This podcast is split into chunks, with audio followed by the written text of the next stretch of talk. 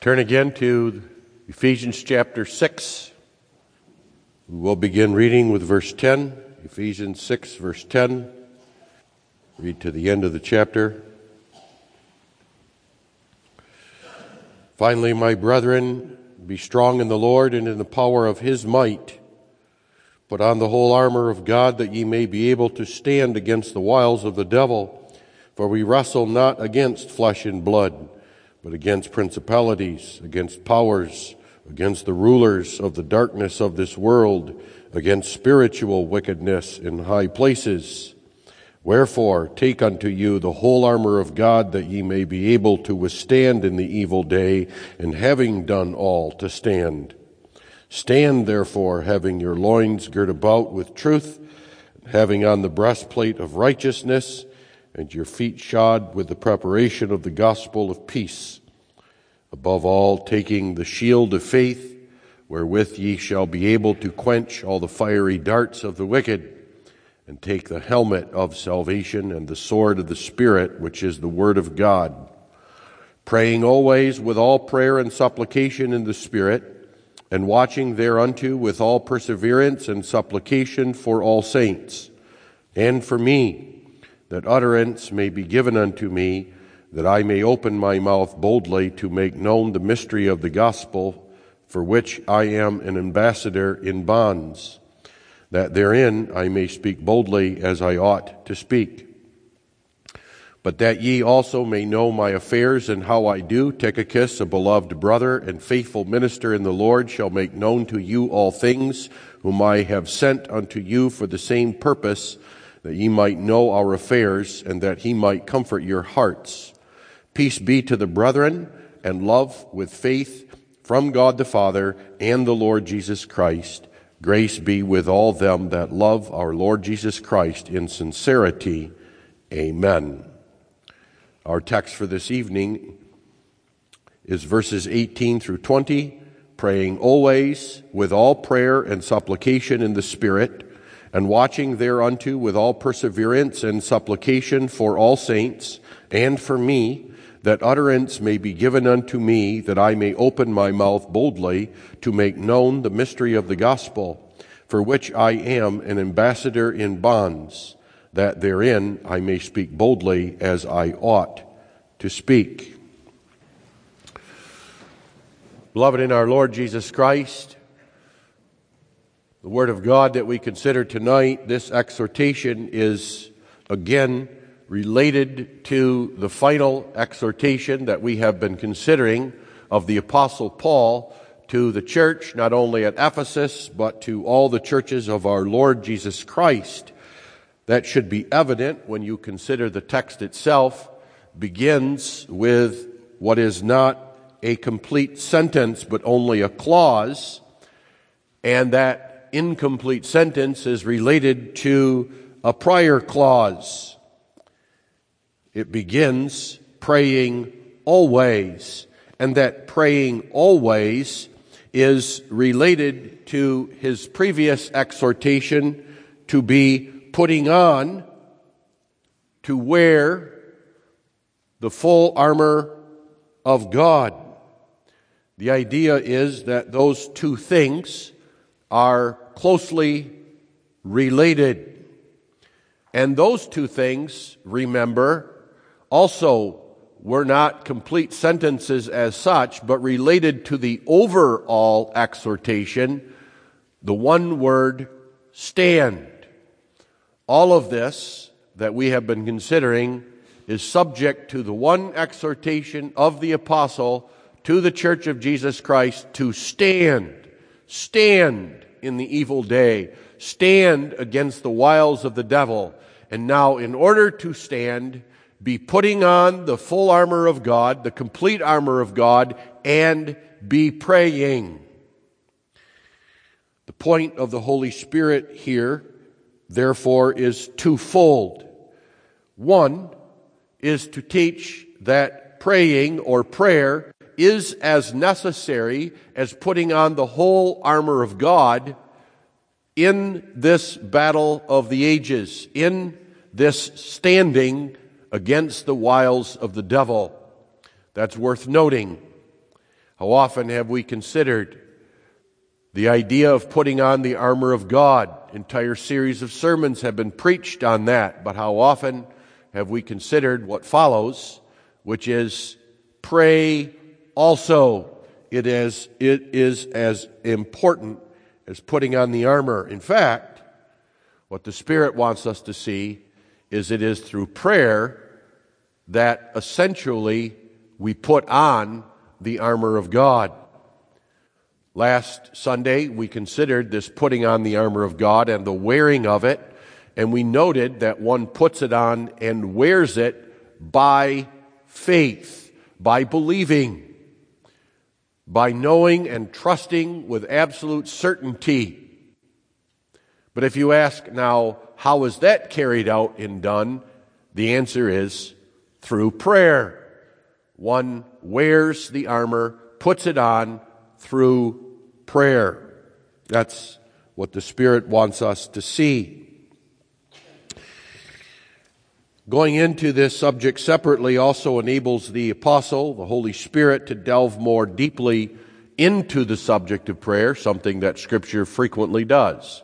It does not simply mention prayer in passing or even often set before us the need to prayer, to pray, but expands on it. The Heidelberg Catechism does that. When it goes through the Apostles' Creed, then it sets before us as eight Lord's days of the entire 52 the subject of prayer, giving us that much consideration of that subject. That's really what is going on here too giving us an opportunity to consider the subject more deeply, and that because it's necessary. Finally, there are really three things that are striking about this exhortation to prayer, and they will be the three points of the sermon.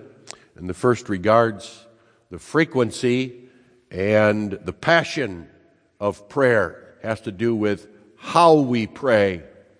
And the last two consider the content of prayer, namely, for what we pray. And strikingly here, we are told, with regard to putting on this armor and our own protection, to pray for one another, to pray, first of all, for all the members of the church, all the saints, and then finally, to pray for the apostle himself, to pray for him as an ambassador in bonds, and of course, the great question there is why? Consider with me this exhortation of the Holy Spirit to be praying always in the Spirit, praying always in the Spirit. And we consider those three major points praying always in the Spirit with all perseverance and supplication. Secondly, praying for all the saints in the church.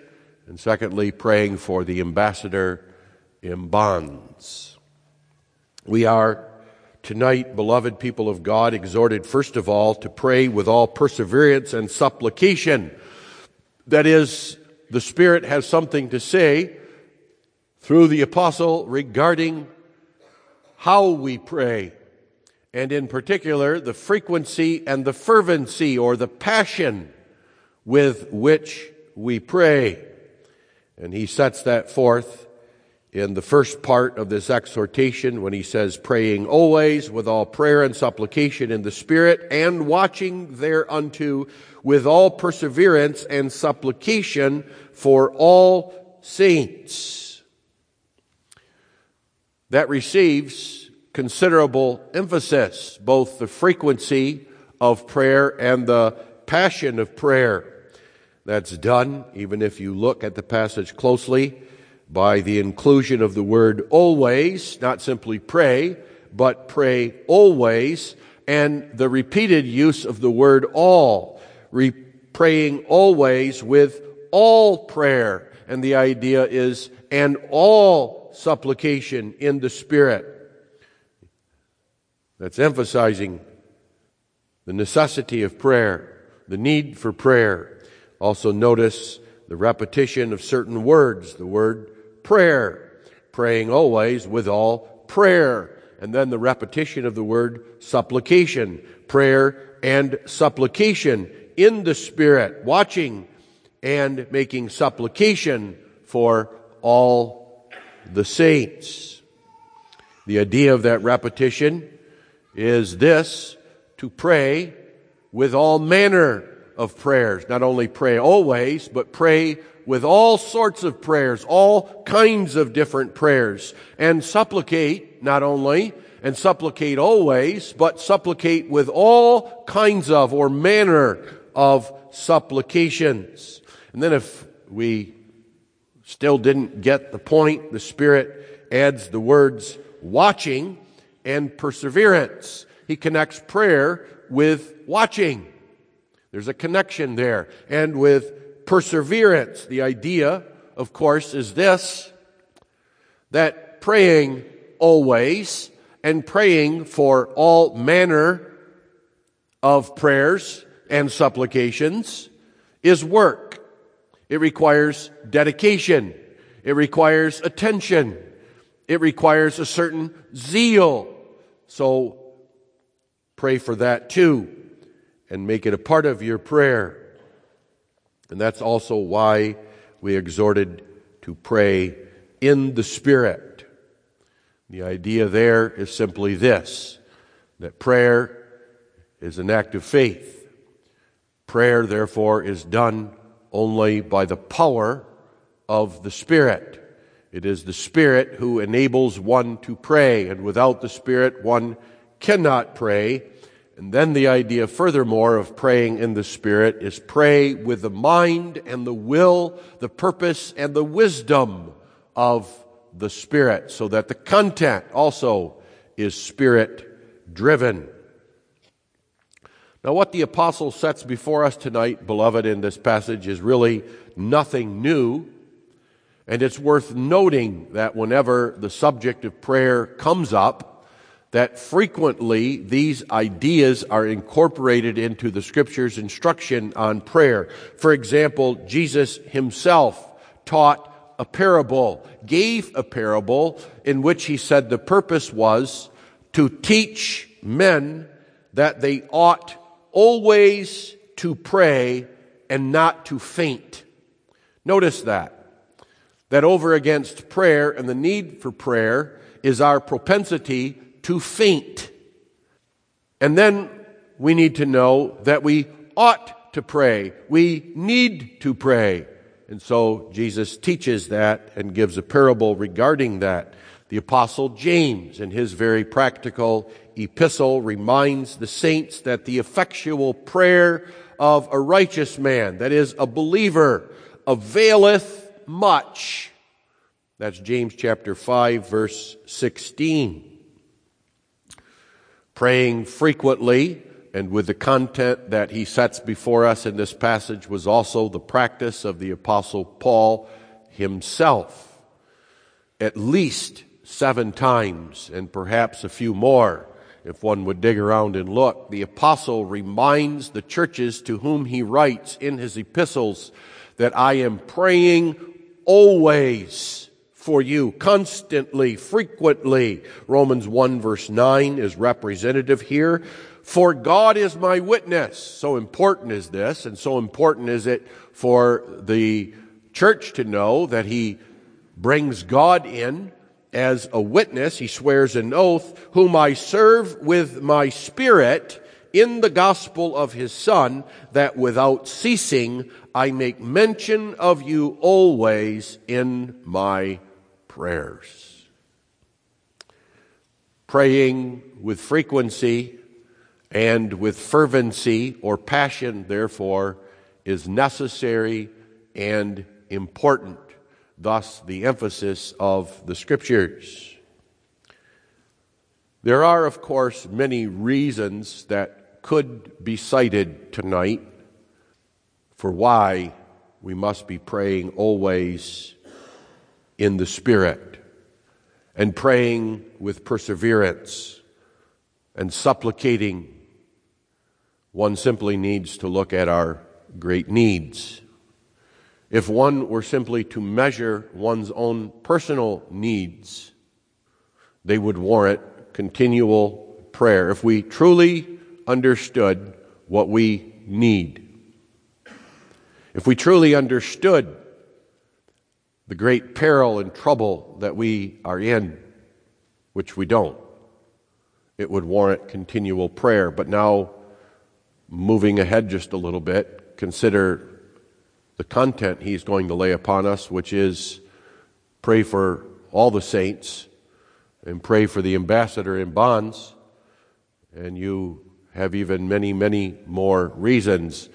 In other words, one shouldn't really even have to give the reasons why prayer needs to be fervent, that is, passionate, with zeal and with perseverance, and occur always. We ourselves should recognize that. And we should also recognize that if we admit we do not pray, we do not pray enough, we do not pray as we should, what we're really saying is I'm not recognizing my real need. Or I recognize my need, but I'm foolish enough not to pray for it. Nevertheless, in the light of this particular passage, we need to look at the need to pray always and to pray with fervency and passion. What does the Spirit connect this great need for? Why does the Spirit so emphasize that in verse 18 of this passage? And he tells us it's because there's a war going on. The need is that the child of God must stand in the great battle of the ages, in this great spiritual battle against the wiles of the devil Notice that even though there is really only one enemy that's mentioned, it warrants continual prayer, as the apostle has even noted leading up to this passage. Do you understand, people of God, against what you fight? You fight against the devil, the most powerful creature in all of God's creation. And then he's wily, he's subtle, he's sneaky, he's devilish, He's deceitful beyond your imagination. Oh, and please understand what this involves. For we wrestle not against flesh and blood. Why pray? Why pray at all times? Why pray fervently? Well, number one, because you don't wrestle against flesh and blood. If you wrestled against flesh and blood, well, a certain amount of prayer might be required as military soldiers in foxholes discover. But we wrestle against spiritual principalities and against powers and against rulers of the darkness of this world, against spiritual wickedness in high places. That's why. And then, of course, the apostles' solution to that how now are we going to stand? How is the child of God going to stand in that onslaught against that power and against that might? He has no chance, he has no hope. Well, he does the apostle says, Here's some armor, and here's some weaponry. Put it on. It will protect you, it will save you, it will defend you. Oh, and pray. So the necessity of prayer is that of, first of all, standing. The idea is very clear. Without prayer, you will fall. I will fall. And secondly, without prayer, you cannot put on the armor of God. That's the idea. We ask simply tonight, why all this? Why the urgency of prayer? What's the necessity? The answer is, well, this is really how you put on the armor of God. This is how you receive it. This is how you recognize it. This is how you wear it. To be more specific, if you wanted to know how to wield the sword of the Spirit, which is the Word of God, you want to know how to do that. Where do you learn how to do that? Where do you learn what it is? The answer is through prayer. Through prayer. Prayer will bring you the answer, prayer will instruct you on that. If you ask, how do you put on the helmet of salvation? How do you girt your loins about with truth? The idea is prayer. Notice, put those things on praying. The more specifically, what the Spirit has to do, what, what he means is that putting on this armor And wielding the sword isn't simply a matter of putting in your hand or slapping it on your spiritual body. One must pray. One must pray that that armor be effective, that that sword be effective. And through the mysterious art of prayer, and through the means that it is and how God works, He strengthens, He gives courage, He gives standing, so that the child of God perseveres in that great, great battle. That's the reason for the exhortation. Now, when the apostle lays forth these exhortations with regard to prayer, that gives us opportunity to compare that with our own practices with regard to prayer. Truly, we should be able to say this evening, when we receive this exhortation, I see the importance of that, and I see where I lack with regard to that. That's what we should be doing. The exhortation is here because the Spirit knows our weaknesses. He knows our tendency to imagine that we can go into battle, perhaps with some armor, but not prayer. Or somehow the armor can be effective without prayer. That prayer is not really all that important. So as we go through this, let's examine our own prayers. First of all, pray in the Spirit. Everything hinges on this. The idea is there can no, be no praying always. There will be no perseverance in prayer. There will be no supplications, certainly no right supplications, unless we pray in the Spirit. The idea is this is not a special category of prayer, as if there's prayers without the Spirit that one can pray in some other way than without the Spirit, and then there's praying in the Spirit. But no, all prayer, all real prayer, all true prayer is prayer in the Spirit. The prayer is, the Spirit is absolutely essential for all prayer. It marks all prayer. Now, what does that mean? Well, first of all, the meaning is that all prayer, certainly the kind of prayer that the apostle is urging upon us, is prayer that is empowered and governed by the Holy Spirit of our Lord Jesus Christ, specifically His Spirit. That is, that one who is engaging in prayer believes that he cannot even pray unless he's been filled with the Spirit. The Spirit given in regeneration. The Spirit imparted to the child of God when he's made alive by that same Spirit.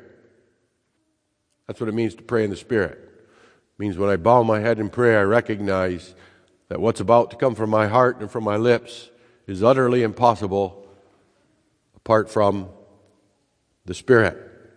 He's the power, He's the source of my prayer. Secondly, I believe that I receive a richer measure of the Spirit through prayer itself. That's the instruction of the Heidelberg Catechism.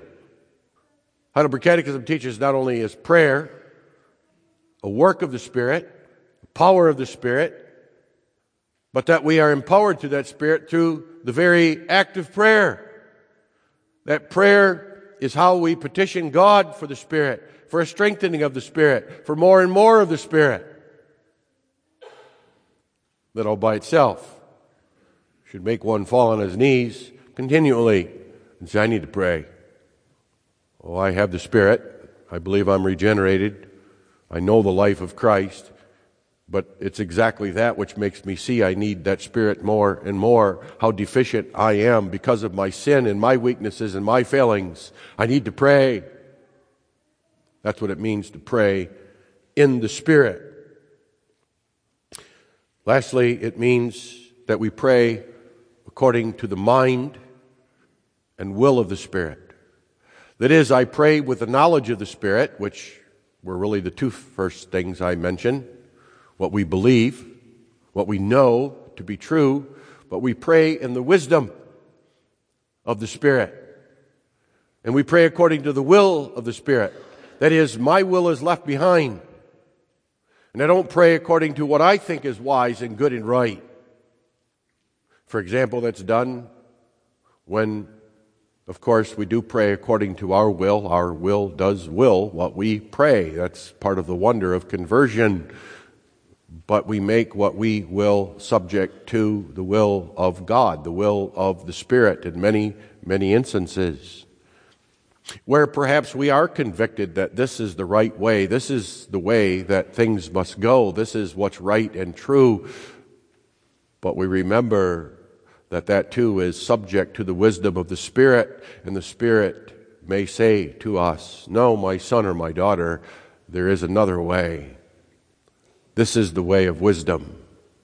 So that's what it means to pray in the Spirit. Pray believing that we cannot even pray apart from the Spirit, that we pray by the power of the Spirit.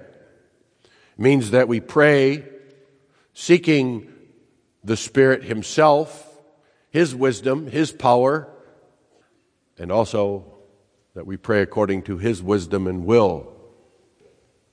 The meaning of praying in the Spirit also is this that we then pray for spiritual things. If I pray in the Spirit, that is by the Spirit, and according to the wisdom and will of the Spirit, then what I will pray for is not carnal things, but spiritual things. It means that when, even when I do pray for things that are necessary for me in this life, like bread. I basically, if I'm praying in the Spirit, limit it to that. That's why Jesus limits all earthly things to one thing bread. Take all matters of health, take all matters of wealth, take all matters of household and earthly life and all such physical things, condense them all down to bread, and now take that request for bread and limit it to give us this day, today, my daily bread, what I need for today, the car I need for today, the house I need for the day, the food I need for today. That's it. There. That's praying in the Spirit. And then everything else is about the spiritual realm.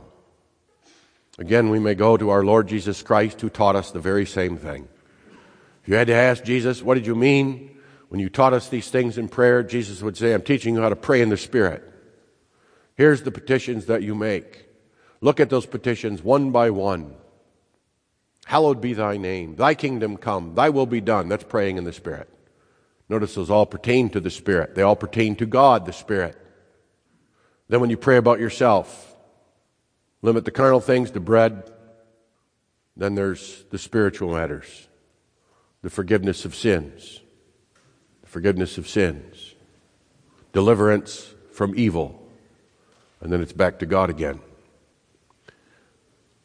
That's what he means to pray in the Spirit. We pray for spiritual things. We may, again, compare our prayers to that. And just as an advance notice, that's the idea of when we pray for all the saints, too. That later on, when we consider our prayers for all the saints, something very important too that I'm praying mainly for their spiritual soul, for their spiritual well being. Oh, I may be praying for health and strength in the midst of a great disease. But what I'm really praying for is their spiritual health and their spiritual well being. That's what I desire in the church. Secondly, the apostle sets forth with us praying always that is, at all occasions and all times. The Spirit here is teaching us that the Christian life, the Christian, is characterized by prayer, and his life is characterized by prayer. Again, this is something the Heidelberg Catechism teaches us. When it gets to our life and calls it the life of thankfulness, it shows that that life of thankfulness, number one, is a life according to the will of God, His law. That's what that life should look like. And number two, the chief part of that life, notice the chief part of thankfulness, the chief part of the Christian life is prayer. Prayer. Now, again, if you ask why that is, there's a lot of answers that could be given. Number one, because the Christian is chiefly and essentially now spiritual. He's a spiritual creature. He's no longer a carnal, physical, earthly creature. He's a spiritual creature. And prayer is what spiritual creatures engage in. Prayer is the one means that we can communicate with God. So if you ask the question, why, again, why should this characterize my life? The answer is it's the only way to fellowship with God. Think about it. We say the covenant is a life of fellowship. And if you ask, well, what does that fellowship look like? The answer is prayer. You tell me how in the world a Christian, a covenant Christian, can communicate or fellowship with God without praying to God. The individual that says they can or they do is lying. Fellowship is talking, speaking, communicating. And what does the Bible call that? What's the Bible's word for talking and communicating and speaking with God? Prayer. So that's one reason the Spirit comes to us tonight and says, Pray always in the Spirit. You ask Spirit why, he'd say, Well, it's your life. How can you have fellowship with your wife without talking to her? So also, how can you fellowship with God without talking to her? Now, what does the Spirit mean? Well, number one, Spirit is emphasizing here that prayer is not simply something we do at a, matter, at a time of crisis, in a time of trouble. That's what we often see prayer to be. Well, I'm fine, no need to pray. Might not be so bold as to think it, but it's really how we think because the only time you see us on our knees in prayer is when there's trouble. When something's happened. When we feel overwhelmed about something. The other times we just kind of cruising along without praying at all. No. Praying always means pray not simply when you have a particular reason or a particular occasion might stimulate to that, but pray at all times. Pray at all occasions and all opportunities. Pray when you're celebrating as well as pray when you're crying and mourning. Pray with laughter and joy in your heart as pray, well as pray with tears in your soul. Pray when you're singing. Again, one of the reasons it's so wonderful to sing the Psalter numbers and the Psalms. Notice how many are prayers. When we sing, we're praying. So also, when you pray, you can be singing. Ever say to yourself, I don't know what to pray? Open up the Psalter, open up the Psalm book, and just start singing. And very soon you will find yourself praying. That's what the words are. Pray at the beginning of your day, pray at the close of the day. Acknowledge your dependence upon God to even get up and go to work and labor, to even sit and think. Pray at the close of day, thanking God for preserving you and saving you and being kind and good unto you. Pray whenever you make decisions, certainly major decisions. Pray, young people, over dating and the decisions you have to make in that regard. Pray with regard to marriage. Pray with regard to your occupation and your job. Pray with regard to your labor in the home, what to do with your children and how to deal with them, how to live in your home as children with your parents. Be praying, praying always. Pray about minor things as well as major things. Oh, how sometimes other Christians put us to shame in this regard, do they not? We tend to pray only when there's crisis and major decisions. And we see other Christians rightly praying, praying about things where we might even think, well, that's insignificant. Aren't they even being a little blasphemous about this? No, it's a recognition that we need we need Christ, we need his spirit, we need his strength even to take one step in our day. The apostle goes on also to talk about the manner of our prayers about praying with perseverance, and he includes the word watching. What's he getting at there? Well, number one, with the word watching, he's pointing out that prayer and watching are virtually synonymous. In Scripture, they almost always go together. Be watchful and in prayer. Jesus called the disciples in Gethsemane to watch and pray and noted that they did neither. Now, are those two separate activities? No, actually, they're one. The idea is we pray because we watch, and we're really watching in prayer. It might seem like we're just speaking, but it's part of being watchful. It belongs to it, it follows from it. One who watches, one who actually truly sees with the eyes of faith what's going on, sees the peril, sees the danger, sees the need, will pray. And they're expressing that. And so those two are always connected, watching and praying. He's emphasizing there the need and the fervency, and then he adds to that with perseverance. Pray when you don't feel like it. Pray when it seems like there's hardly a heart for it. Pray even when you're not really sure how to express what to say. Pray when the grief in your heart is so overwhelming you, you don't know even what you're thinking. There's something about prayer the apostle is setting before us that when we persevere, we're strengthened. We find our cloudy mind being cleared. We find the confusion fading. It's an amazing thing, so persevere. But then the apostle also emphasizes make all kinds of prayers. He repeats the word prayer, in fact, and repeats the word supplication. Prayer, you see, is the general word for communicating with God. That word prayer is the general word that covers all kinds of prayers. and the apostle, by repeating it, means pray, making all kinds of different prayers. And that's what he means by the word supplicate, too. Supplicate really is a form of prayer.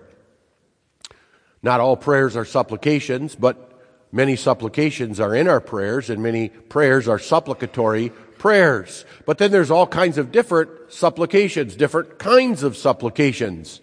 And so he repeats that word too, pointing out the need, again, to be praying always and praying in all manner of ways and for all manner of different things. The fact is, that prayer is much more than supplication. It is frequently characterized by supplication. O Lord, that's what supplications are. It's the first of all recognizing the need. It's part of watching. I watch, I see, I notice, I am in need.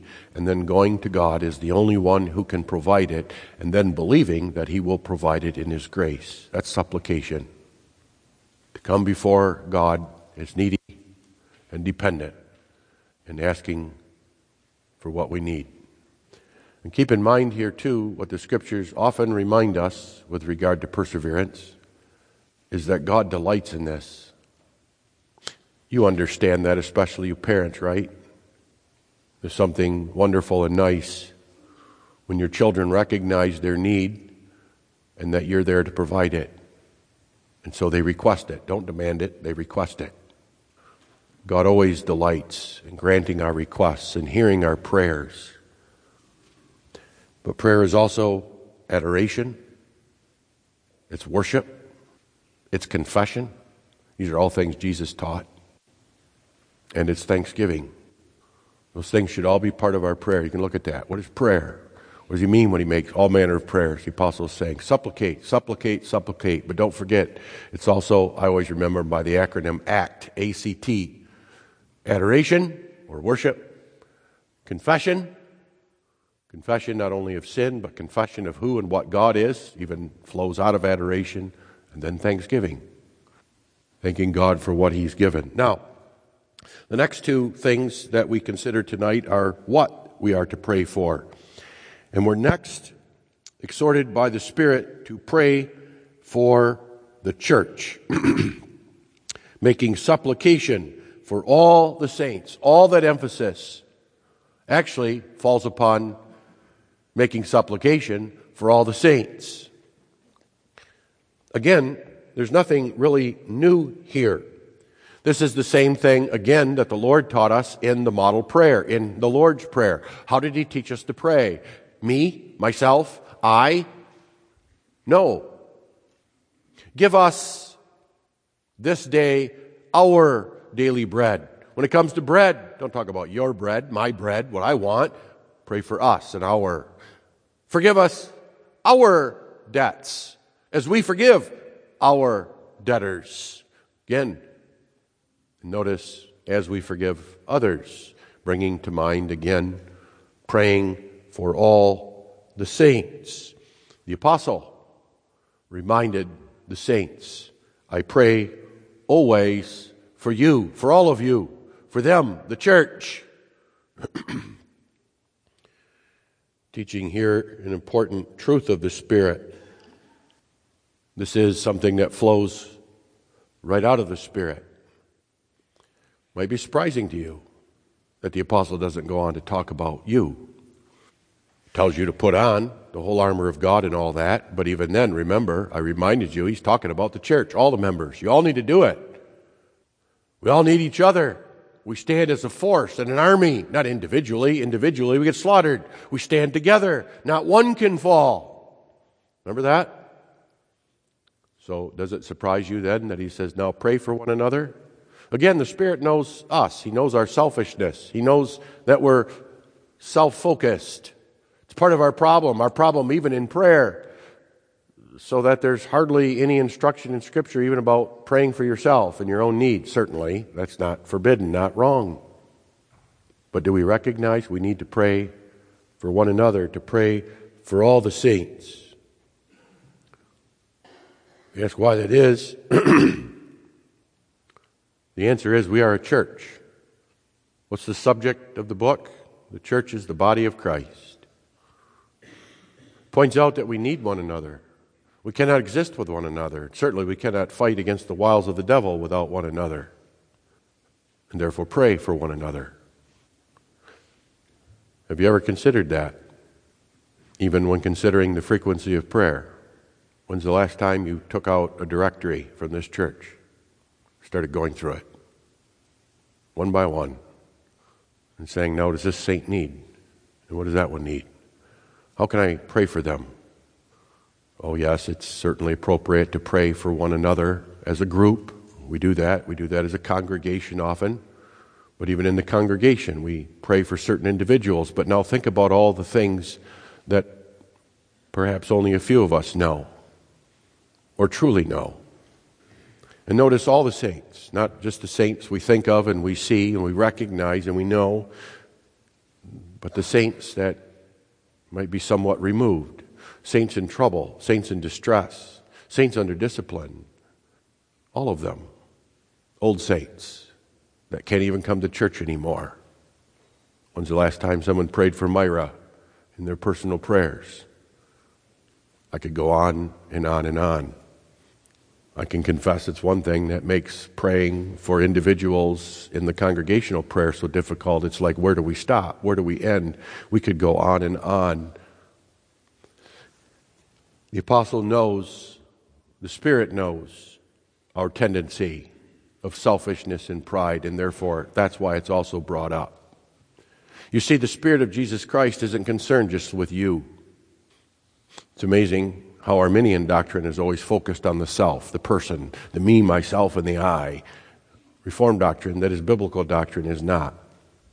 It's true spiritual doctrine because the spirit is always concerned about the body. In fact, the body takes precedent over the person.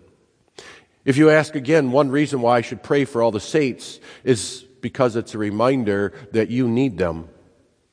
It's a reminder that part of your problem, sir or madam, even pastor, is you like to think that everybody needs you.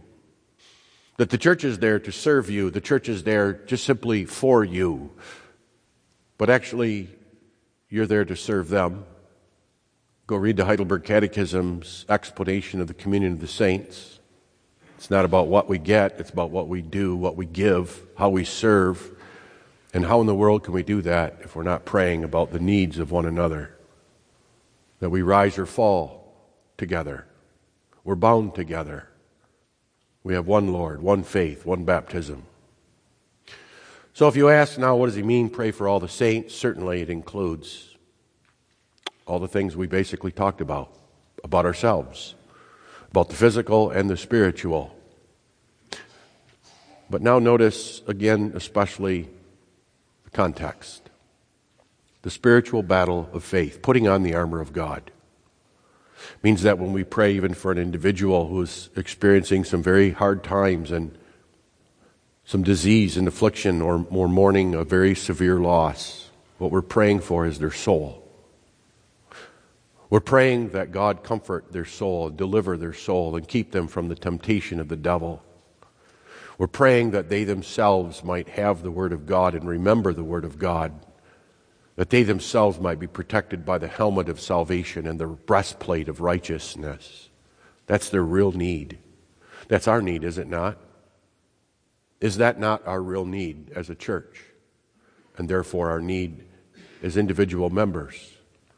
Our need is that we stand and not fall, that we fight and not run away, that we survive this onslaught and this battle that we are in the midst of. And that's what the apostle means when he says, Pray for all the saints. And then he adds himself, Pray for the ambassador in bonds. And this also gets extensive treatment. He means pray for the minister of the gospel.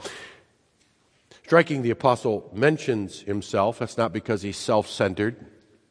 He wants the congregation simply to think about himself, but because he knows that in this context it's necessary for them. And notice this is really the only interest that the apostle wants the church to take an interest in. He doesn't say, pray for the fact that I have more money.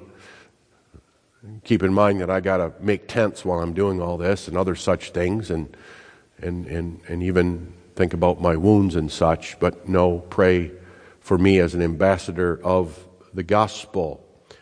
An ambassador in bonds, that's interesting too. The Apostle Paul likely was in literal bonds at this time, in prison and imprisonment because of his preaching, because of what he said, what he preached, what he stood for. The very words that he's bringing were not received, were not received by members of the church who turned him over to the Roman authorities. And he's saying, pray for that, not pray that the bonds come off, but pray for what I have to say and what I have to speak. Pray about the preaching. Pray what must come out of my mouth. Doesn't say anything about his own physical well being, does he? It's amazing.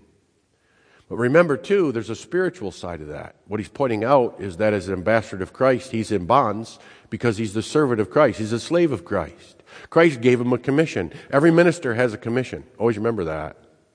When the minister says what he has to say and preaches what he has to say, he's not doing it because it feels good to him, something he thinks would be nice. But he prays because he's in bonds.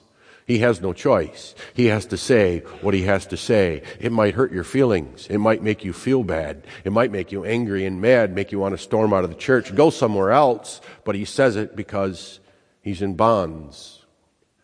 And if the minister brings whatever he wants, because he thinks it's what you think you need, then he's no longer in bonds and no longer an ambassador of Christ either.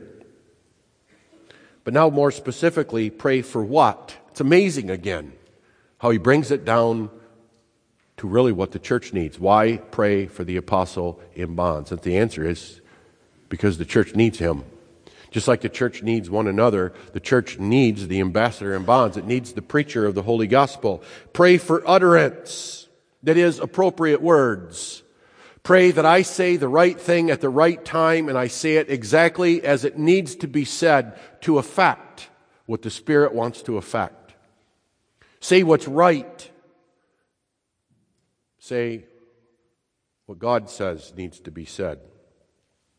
Say what's appropriate for the church itself. Say what's appropriate for the occasion. Say what's appropriate for the individual. Pray for that. That's worth pointing out because oftentimes I've heard people pray for the preacher and it's often courage. It's great. The apostle adds that boldness, courage. But first of all, if we want to back up the train, pray for the appropriate words. Because unless the minister says the appropriate words, there's no need for boldness or courage. Why is boldness and courage needed? And the answer is because he has to say what he has to say because he's in bonds. He's a slave. His master says, Speak, and he speaks. And so pray. Pray for boldness, that is courage. Again, it's amazing. The apostle is talking first of all about himself. If you'd say there's a man that had courage and boldness, it was the Apostle Paul. What does he need it? And the answer is he needed it. He had to say some hard things to his brothers and sisters. He had to say some hard things to his own nation and people. And they were not going to be received by many of them. It would come with great persecution and sorrow and trouble. He needed appropriate words and he needed courage because, well, look at, look at what he teaches the church. He teaches the church about the law and the gospel in the light of their own apostasy. That applies to the preachers of the gospel today. Why? And the answer is because they don't change, they don't go away. Things are no different today. If I speak to you the words of God, the words of the Holy Spirit, someone's not going to receive them here or outside of this place. There'll be someone who resists, someone who doesn't like it, someone who doesn't want it. And the opposition will always be directed at the ambassador in bonds. And again, because he's in bonds, he can't respond the way he wants to respond, perhaps. He must respond the way Christ wants him to respond. Notice that all of this is in the service of knowing and the revelation of the mystery of the gospel. That's what it's all about. Remember how this whole thing began with the mystery of God's will? Think of all the wonderful things that were said and preached and you look at that and you say, well, why is prayer needed for that? What wonderful and glorious words. And that's the response of faith, but you see, that's not the only response.